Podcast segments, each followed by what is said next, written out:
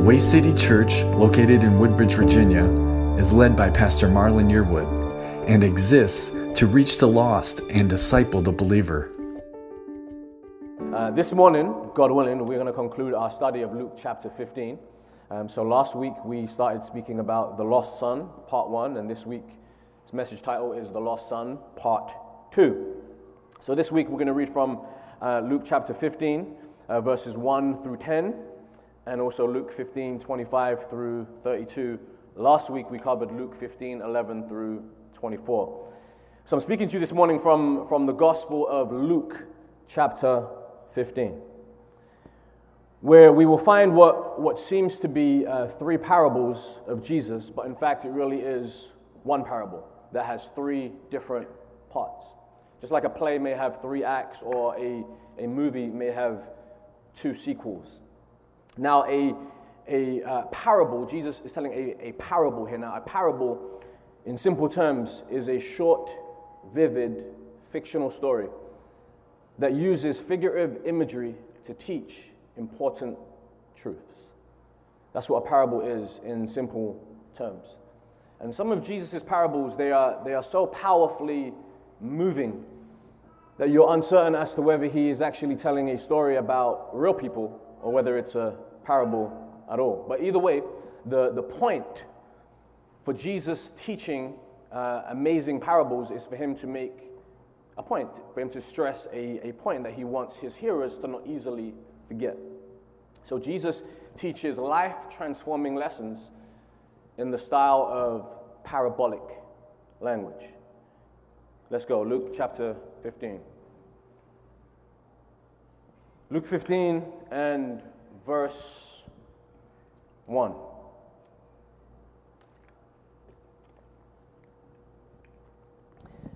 Then all the tax collectors and the sinners drew near to him to hear him. Then all the tax collectors and the sinners drew near to him to hear him. Now, this is very important to the rest of the story. Let me give you some historical context real quick. So, during this time, the, the Roman Empire was the most powerful empire in the world. And they ruled over Israel and they enslaved them for at least 400 years. The, the Romans were a, a cold hearted, very brutal, uh, sadistic kind of people. Just think of the, the Colosseum and the kind of things that they used to do there just for, just for fun, just for pleasure and for entertainment. So the, the, the tax collectors now, they're, they're far more than just dishonest men that force people to pay more taxes than they actually owed. Far more than that. They were Jewish people that lived within the community, so they lived among their brethren, yet they were working for and, and actively serving and, and promoting the work of the very people that enslaved the Jewish people. So these Jewish men, known as tax collectors, were hired by the oppressor, which was the Romans. And so they were seen as traitors to their people. They were seen as traitors to their very own people, and they also they were not paid a wage by the Romans. They had, they had no pay from the Romans directly for the work that they did. So basically, they worked by dishonest gain. They worked from dishonest commission. And the Romans gave them the right and the authority to do just that. So these are the tax collectors. But they're well educated, and they are wealthy, and they're well dressed. After all, they, they represent the Roman Empire. Now, the sinners, the tax collectors, and the sinners. Now, the sinners, the sinners, on the other hand, were not perceived as we perceive sinners to be today. Today, we, we perceive uh, sinners, and we know sinners to be everyone Everyone is a sinner because we fall short of the glory of God. We're all sinners today by our understanding. We've received revelation on this side of the cross and we understand that we, we've all sinned. Not back then, though. Back in the day, the people who were called sinners were the outcasts of society. These were the ones that were labeled sinners, the outcasts of society, the poor, the lame, the crippled, the prostitute, and the demon possessed were the sinners. In other words, you could clearly see that something was wrong with these individuals. They were the sinners.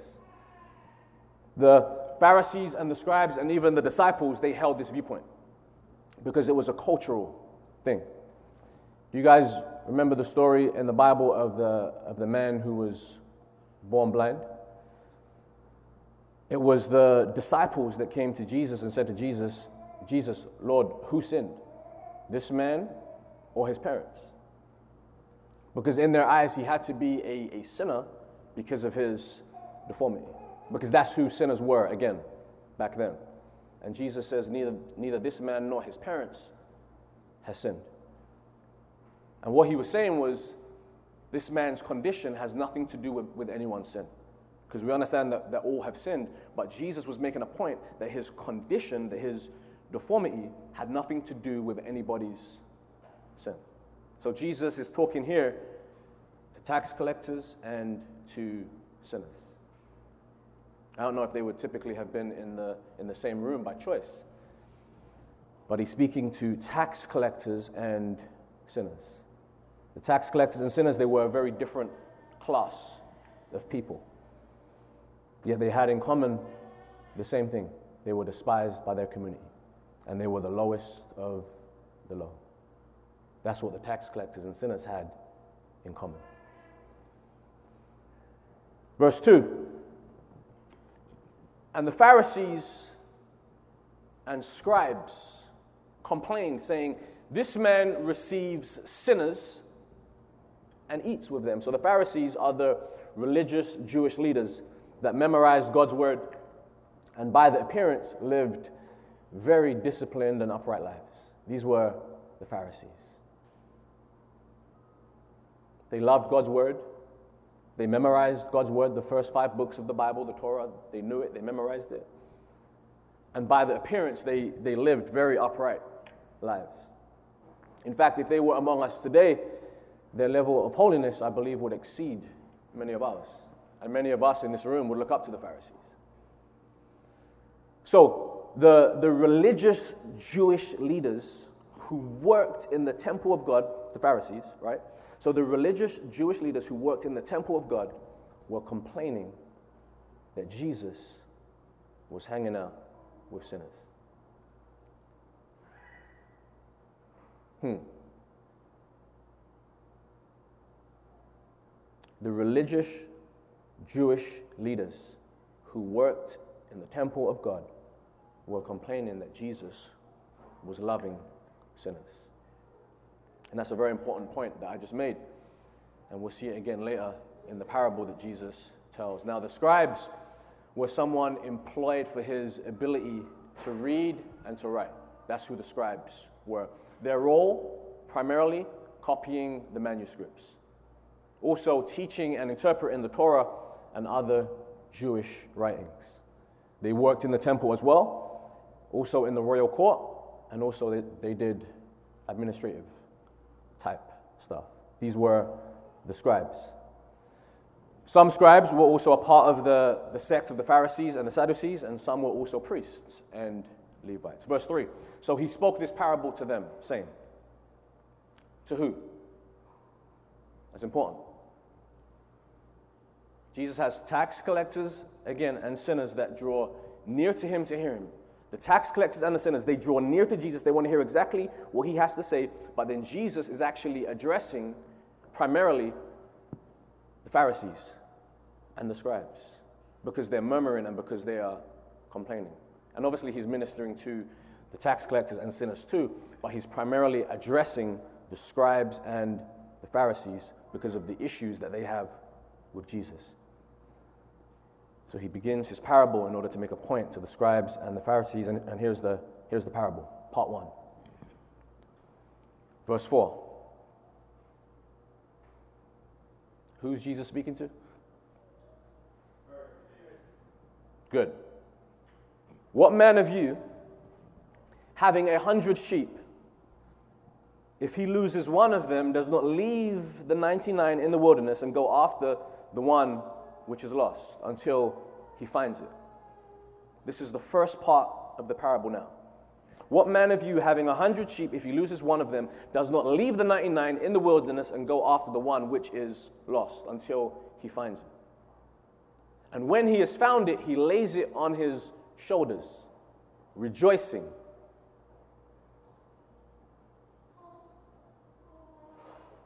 And when he comes home, he calls together his friends and neighbors, saying to them, Rejoice with me, for I have found my sheep, which was lost. I say to you that likewise there will be more joy in heaven over one sinner who repents than over 99 just persons who need no repentance. So, verses 4 through 6 is the parable addressed to the scribes and the Pharisees, and verse 7 is the application. And we see in this parable that the subject is the sheep. The problem is that it is lost. The search is the operation. The mission is to find, and it is successful, it is found, and the conclusion is joy, rejoicing. Part two, Jesus continues to speak to the Pharisees, verse 8. Or, what woman, having ten silver coins, if she loses one coin, does not light a lamp, sweep the house, and search carefully until she finds it? And when she has found it, she calls her friends and neighbors together, saying, Rejoice with me, for I have found the piece which I lost. Likewise, I say to you, there is joy in the presence of the angels of God over one sinner who repents.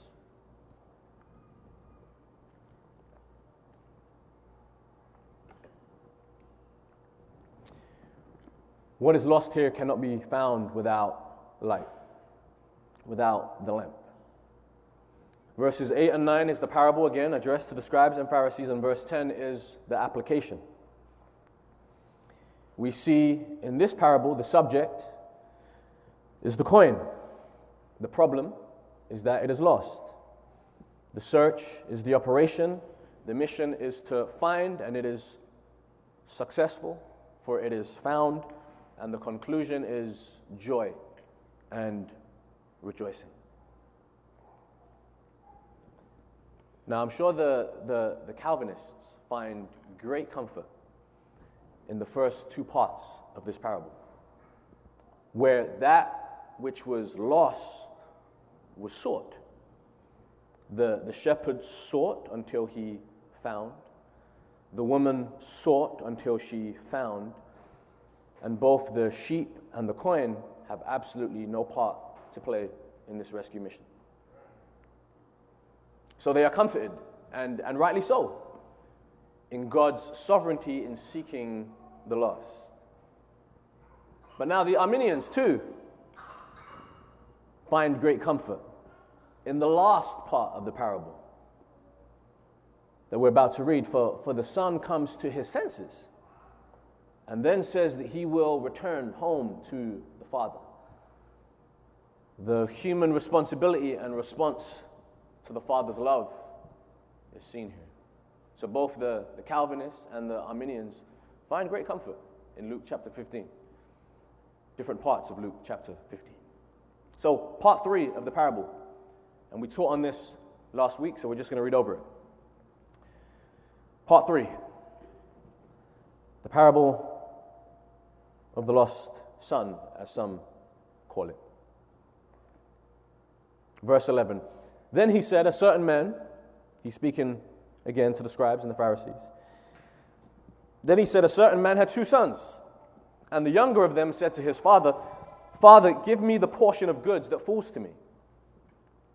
So he divided to them his livelihood. And not many days after, the younger son gathered all together, journeyed to a far country, and there wasted his possessions with prodigal living, which means wasteful living. But when he had spent all, there arose a severe famine in that land, and he began to be in want. Verse 15. Then he went and joined himself to a citizen of that country, and he sent him into his fields to feed swine. And he would gladly have filled his stomach with the pods that the swine ate, and no one gave him anything. But when he came to himself, he said, How many of my father's hired servants have bread enough and to spare, and I perish with hunger? I will arise and go to my father and will say to him, Father, I have sinned against heaven and before you, and I'm no longer worthy to be called your son. Make me like one of your hired servants. Verse 20. And he arose and came to his father. But when he was still a great way off, his father saw him and had compassion and ran and fell on his neck and kissed him. And the son said to him, Father, I have sinned against heaven and in your sight, and am no longer worthy to be called your son. But the father said to his servants, Bring out the best robe and put it on him and put a ring on his hand and sandals on his feet. And bring the fatted calf here and kill it, and let us eat and be merry. For this my son was dead and is alive again. He was lost and is found. And they began to be merry. So, verse 11 through 24 is the parable addressed to the scribes and the Pharisees, while deeply ministering to the tax collectors and the sinners as well. And verse 25 through 32 is the application, which we will, which we will read in just a moment. So we see in this parable that we just read, the first part, the subject is the son. The problem is that he is lost due to wandering.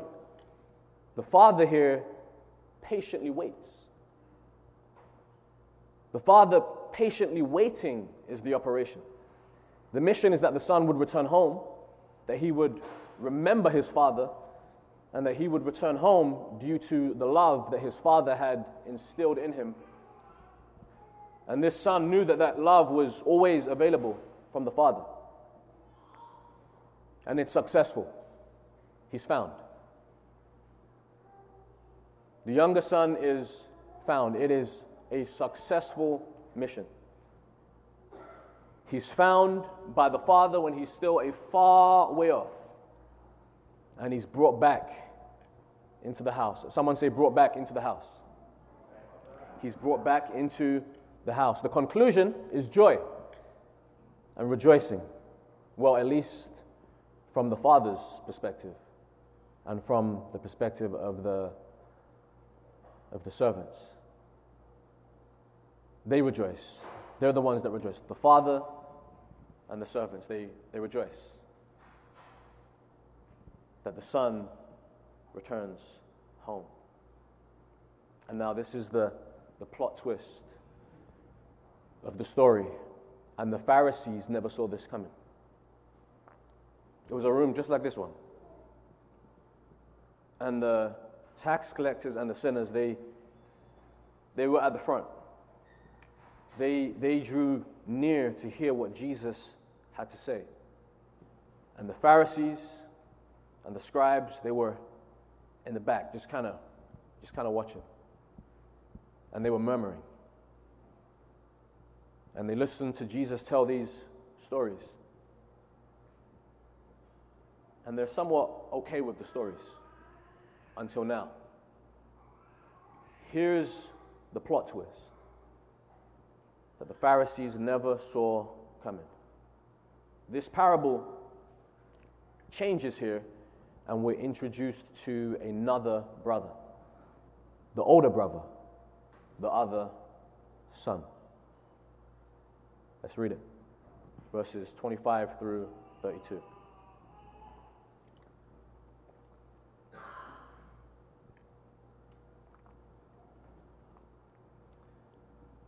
So they're all rejoicing. Mission successful. Now his older son was in the field. Father had two sons. Now his older son was in the field, and as he came and drew near to the house, he heard music and dancing. So he called one of the servants and asked what these things meant.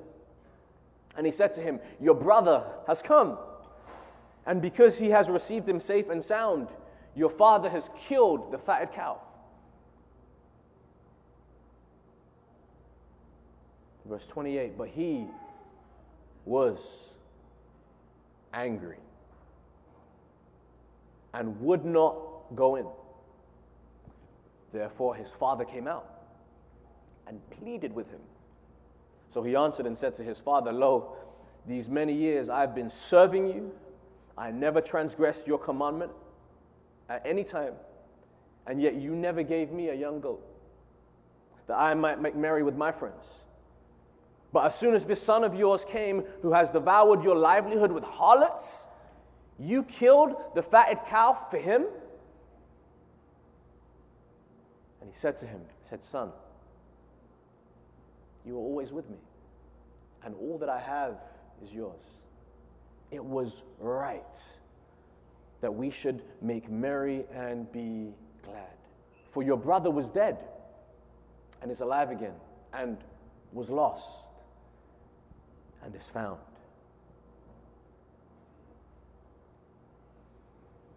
Two sons of the Father. One left home, and one has always been at home.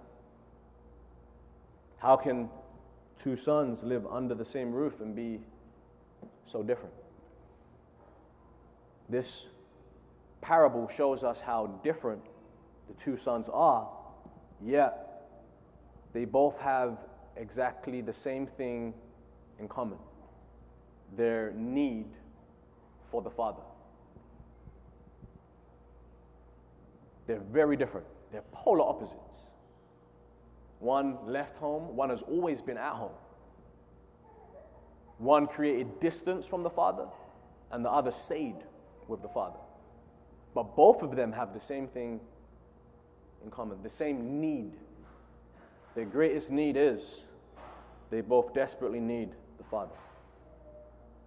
And so now, the word Father is mentioned 12 times total in this parable. And Son is mentioned nine times. The older son never addresses his father as father in this parable. But the younger son addresses him as father five times in this parable. There are two types of lost people the lost people outside of the church, and the lost people inside of the church. The lost people without the church, and the lost people with the church. And usually it's the ones that's outside that come inside and surpass the ones inside. The Bible says it's something like this The first shall be last, and the last shall be first. The Bible also tells a parable of, of vineyard workers. And within that parable, it's the, it's the folks that were hired first that were mad. And the folks that came in last were the most grateful. Just like, the, just like it was with the religious Jews that were mad at Jesus more than the Gentiles were. And it was also Jesus who, who marveled and said, I have never seen such great faith, not even in all of Israel. And he was speaking about a Gentile centurion that's who he was speaking about, uh, a Gentile centurion. And he said, I've, I've never seen such great faith in all of Israel. He did not refer to the Pharisees and the scribes like this, but it was a Gentile that he was referring to. And furthermore, it was the religious people that bragged about their righteousness. The ones that, that bragged about their righteousness, they were the ones that crucified Jesus. They were the ones that, that, that led that. And obviously, we know it was the will of God, and no one could could uh, crucify Christ if he didn't want to be crucified. He did it willingly, but they were, they were the ones. It was the religious leaders. They were the ones that, that, that pushed this forward, not the sinners. It was the religious people. And it was the, the prophet Jonah. We just came out of reading the book of Jonah together as a church, and it was the prophet Jonah who, was, who remained angry with God after the, all of the, the sinners repented. They, they let go of their anger. God relented from his anger, but it was the prophet Jonah that still held on to his anger. It was the prophet. So the Jews that crucified Jesus, the, the prophet Jonah, the early laborers in the parable, the older brother, they were all self righteous. They were all self righteous. The older brother was self righteous. Self righteous people don't understand the weight of their own sin. They don't understand the weight of their own sin and the true need for them to be forgiven. They don't get it, they don't understand it. And they really don't see their need for the Father. They believe that the Father needs to punish the sins of others to its fullest. But they always cry out, as you've heard me say before, grace for themselves. They're not grace filled people. Since again, they don't believe that they themselves need much grace, right? Because they're good.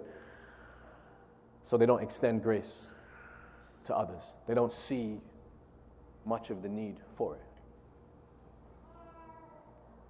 And usually, as we see in this story, they're not excited about the repentance of sinners. It just, it just doesn't excite them. When lost people get saved, there's not a genuine excitement. For it's not a big deal in their eyes. They see everyone else's sin but their own. And they still can't rejoice when a person who they know is a sinner turns from their ways and receives grace. It's sad. Verse 28.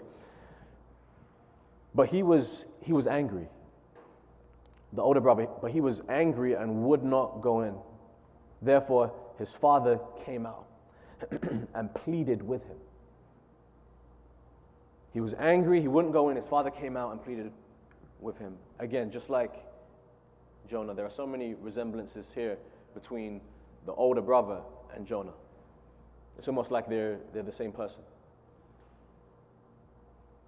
almost like they're, they're, the same person. But since the, since the older brother doesn't have a name, I think we can call him Jonah just for the sake of, of us understanding what he was like. The older brother's relationship with, with the father was more of a uh, transaction. That's what his relationship with the father was like. The older brother believed that he had, had earned his father's love. I've earned, I've earned your love. I've earned it. I've earned it. How dare you love him like that? I, I've earned, he has not. I've earned your love. And it was him believing that he had earned the Father's love that didn't allow him to, to truly be able to partake of the fullness of it. But the son who was acutely aware of his sin and his failure and his shortcomings, he was able to partake of the fullness of the Father's love because he knew that he did not deserve it. But he was angry and would not go in. He was not willing to go in, is the implication here. He wasn't willing. Therefore, his father came out and pleaded with him. His father came out. I said this last week, but the Father will meet you wherever you are. Amen. So the son would not come in, so the father came out. And he will meet you wherever you are. He'll meet you at a church that gathers in a brewery. He'll meet you in the streets and bring you in to the sanctuary. But he will meet you wherever you are. You're not coming in, he'll go out and he'll get you. In, in both instances here, the father leaves his house in order to go outside with the will and intention of bringing the son in, inside and into the home. With the younger son, he's brought into the house and he is celebrated. And with the older son, we don't know whether he comes in or he stays out. However, the story ends with him on the outside. Verse 29 So he answered and said to his father, Lo, these many years I have been serving you. I never transgressed your commandment at any time. And yet you never gave me even a young goat, that I might make merry with my friends. This word here, lo. So he answered and said to his father, Lo, it's like, look. Again, he never addresses his father as father, and he says, Look. He, he disrespects the father here. And he's saying to him, Look, let me tell you something. It's a, it's a disrespect to the Father.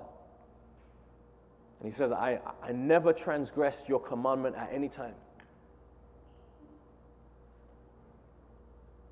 This was, could have been a true statement from the Son here. And that was the claim of the Pharisees. That was their claim. I never transgressed. That was the, the claim of the Pharisees. And again, I told you, if the Pharisees were among us, you would be impressed. Seriously, you'd be very, very impressed.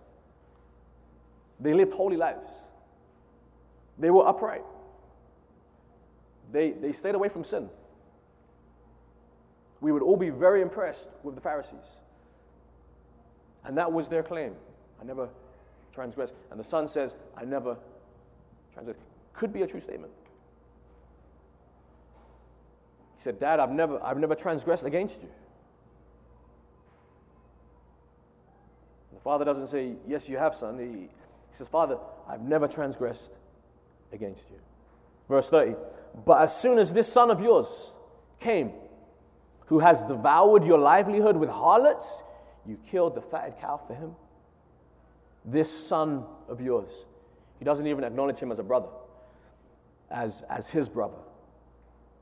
Like, like many believers today. Well, if he was a brother, then, no, no, no.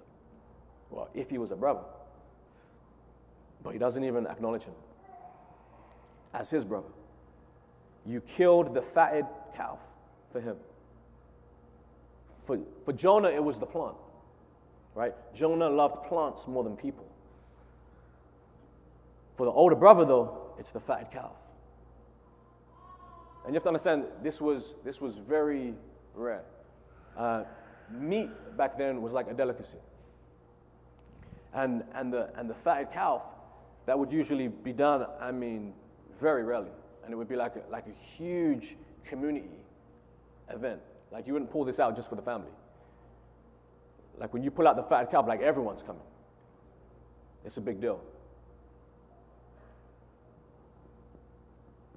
So this older brother has, has an issue with the fatted calf. The older brother loved the fatted calf more than he loved his, his dying brother. Think about that. His priorities, again, are out of whack. Verse 31. And he said to him, Son, you are always with me. And all that I have is yours. I want you to understand that this was his, his birthright. Everything left now literally did belong to the older brother, the older son. Everything that was left actually belonged to him. Remember, for the younger son already received his inheritance, right? And he wasted it. He, he squandered it. Notice that the consequence of sin still remains for the younger son. I want you to understand. He came back to the father's house. He was loved, he was welcomed, he was forgiven. But the consequence for his sin still remains. He lost his inheritance. Everything now left belongs to the older brother.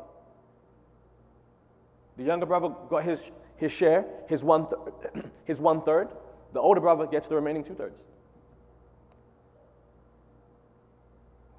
Nothing belongs to, to the younger son but it's all older brother. The consequence for his sin remains. There, there are consequences. He's been forgiven, but there are still consequences. Verse 32 it was right. It was right that we should make merry and be glad, for your brother was dead and is alive again, and was lost and is found. It was right. It was right. It was right that we should make merry and be glad. And is it right for you to be angry? Jonah. Is it right for you to be angry?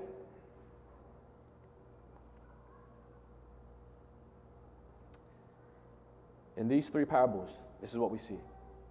Every time that the lost thing was found, we see rejoicing. In the three parts of this parable. Every time the lost thing was found, we see a pattern of rejoicing. There was rejoicing for a sheep, rejoicing for a coin, and the most valuable of the parable is, is a son, is a brother, is, is a human being, and the older son cannot rejoice. He can't rejoice. He can't. And let me say this to you if you are not rejoicing in the, in the salvation of sinners, you're not in tune with spiritual things and you're out of tune with heaven.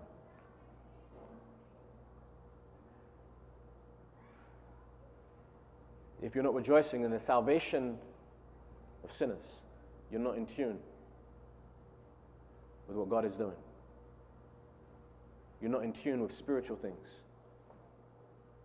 And you're out of tune with heaven. The Father is, is key in this story. And He's not just willing to, to bridge the gap between Himself and His younger son. He's not just willing to bridge the gap between himself and his older son, but he's also willing to bridge the gap between brothers. So it's not just the reconciling of, of these sons to the father, but the father is also trying to reconcile here. Trying to reconcile these brothers, trying to get his brother to understand.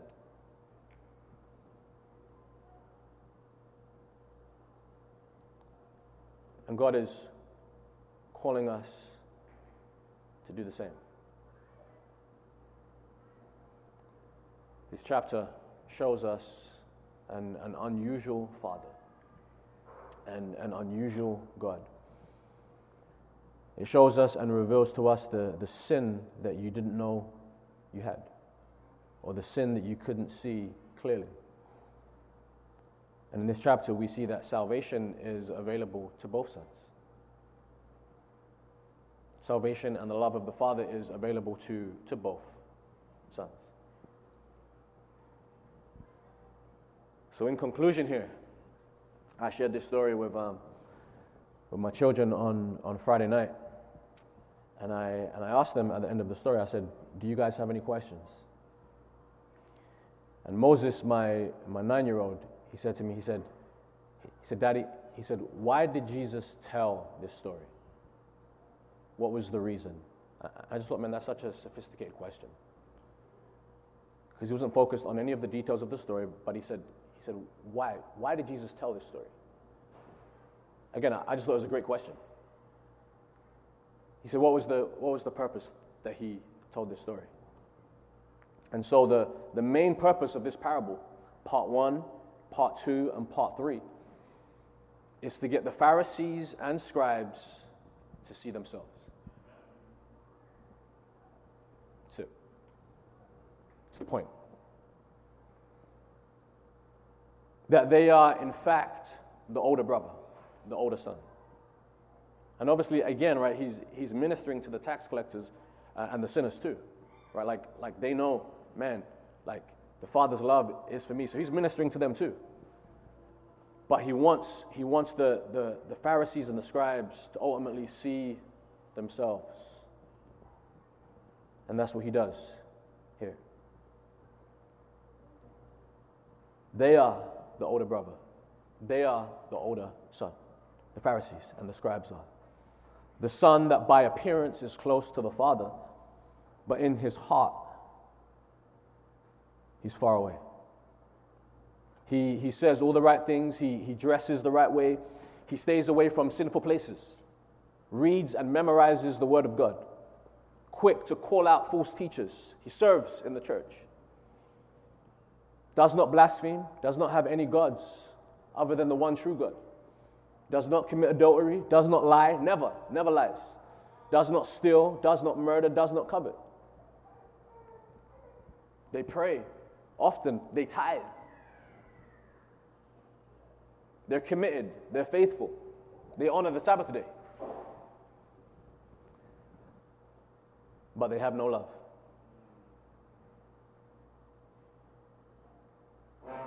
Are you hearing me?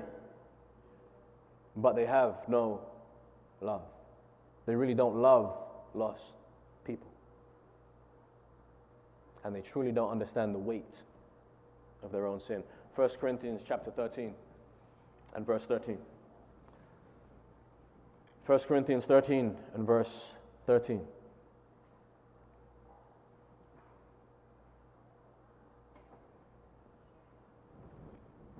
Verse 1 through 3, excuse me. 1 Corinthians 13, verses 1 through 3. Though I speak with the tongues of men and of angels, but have not love, I have become sounding brass or a clanging cymbal. And though I have the gift of prophecy and understand all mysteries and all knowledge, and though I have all faith so that I could remove mountains, but have not love, I am nothing. And though I bestow all my goods to feed the poor, and though I give my body to be burned, but have not love, it profits me nothing. This is the older brother. These are the scribes and the Pharisees. And these are the hardest people to minister to. You really don't know if they're in the house or if they're out. You just can't tell. Are you in or are you out? Like the, like the tares in the wheat. You cannot tell by, by, by the naked eye where they're at. It's difficult to discern their condition. And they too unfortunately and, and sadly, they lack awareness and they're blind to their condition. The worst thing about being deceived is the one deceived does not know it. It's the worst thing about deception. And in church, you hardly ever hear about this kind of person. So it empowers them to think that they are okay. Because you hardly ever hear about this kind of person. We spoke about the younger brother last week, the younger son last week.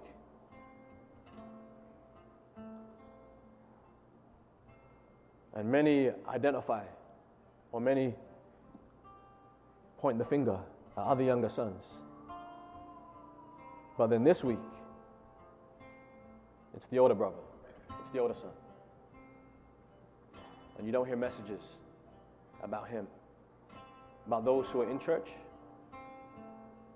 faithful, stay away from sin, but they're far from the heart of the Father because they have not love. The Father's heart is a heart of love.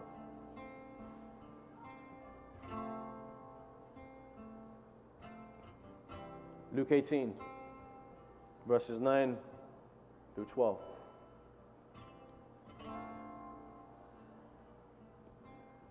Parable of the Pharisee and the tax collector. Also, he spoke this parable to some who trusted in themselves that they were righteous and despised others. Two men went up to the temple to pray, one a Pharisee and the other a tax collector. The Pharisee stood and prayed with himself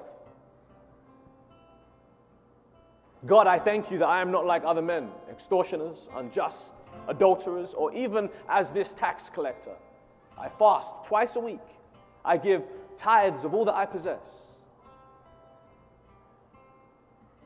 And the tax collector, standing afar off, would not so much as raise his eyes to heaven, but beat his breast, saying, God, be merciful to me, a sinner. I tell you, this man went down to his house justified rather than the other.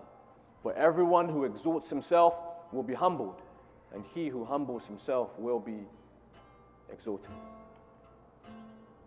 Amen. Amen, church. Luke 15. Jesus is ministering to tax collectors and sinners. And he's kind of rebuking the, the Pharisees and the scribes here as he ministers to them as well. The amazing thing is that God, who is the Father, in this parable again, he's showing love to both. To both sons, to the Pharisees and the scribes, and to the tax collectors and the sinners. Let's stand up, please. Perhaps you identify with the younger son, or perhaps you identify with the older son. Or perhaps you say, I don't identify with, with either of these sons. I want to remind you of this.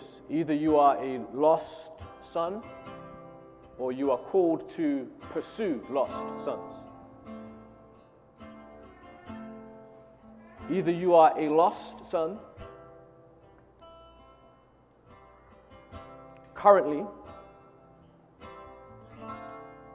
younger brother or older brother, or you say, No, I'm, I'm, I'm neither. I'm not like the Pharisees and the scribes, and I've been forgiven, then you're called to pursue lost sons. Amen?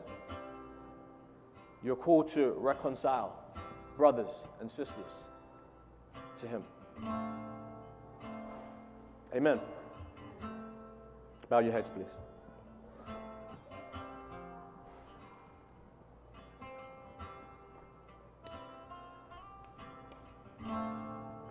Take a moment and think about the word that you heard today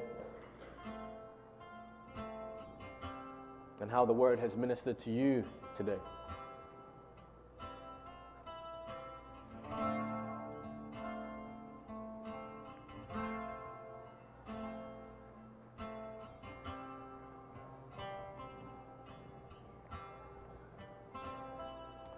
Bible says that all we like sheep have gone astray.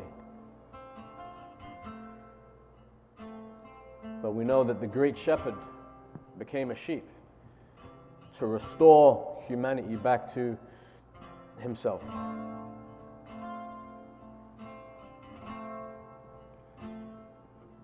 If you're in this room today and you identify with either son, the younger son or the older son, there is grace for you.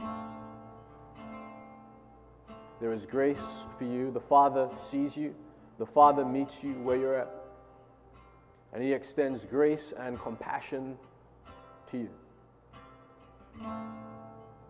If you acknowledge that you are a sinner, you're not self righteous, and you can see the weight of your sin, and you understand that as the scriptures say, the wages of sin is death, the payment for sin is death. What you deserve because of your sin is eternal death is hell, is the lake of fire, is punishment. That's what you deserve for your sin.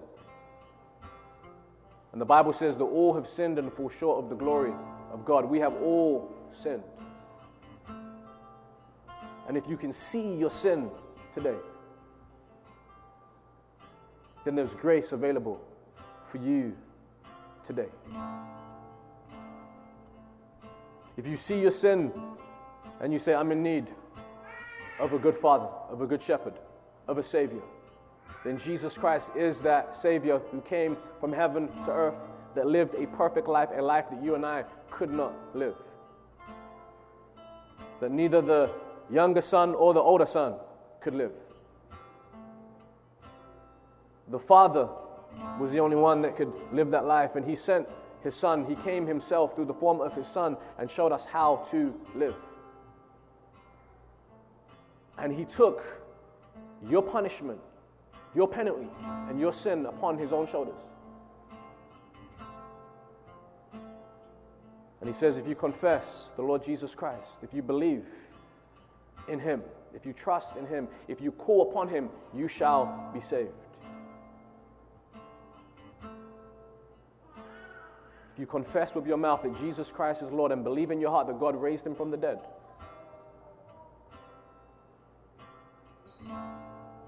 so, right where you are, I give you the opportunity this morning, right where you are, to call upon him. If you're in need of his grace and his forgiveness, or maybe you're the older son and you see self righteousness within yourself, you can repent this morning and you can call upon him. So, take a moment right where you are and do just that. I invite you to call upon Him. And as you do that, He will save you this morning. Take a moment and call upon Him.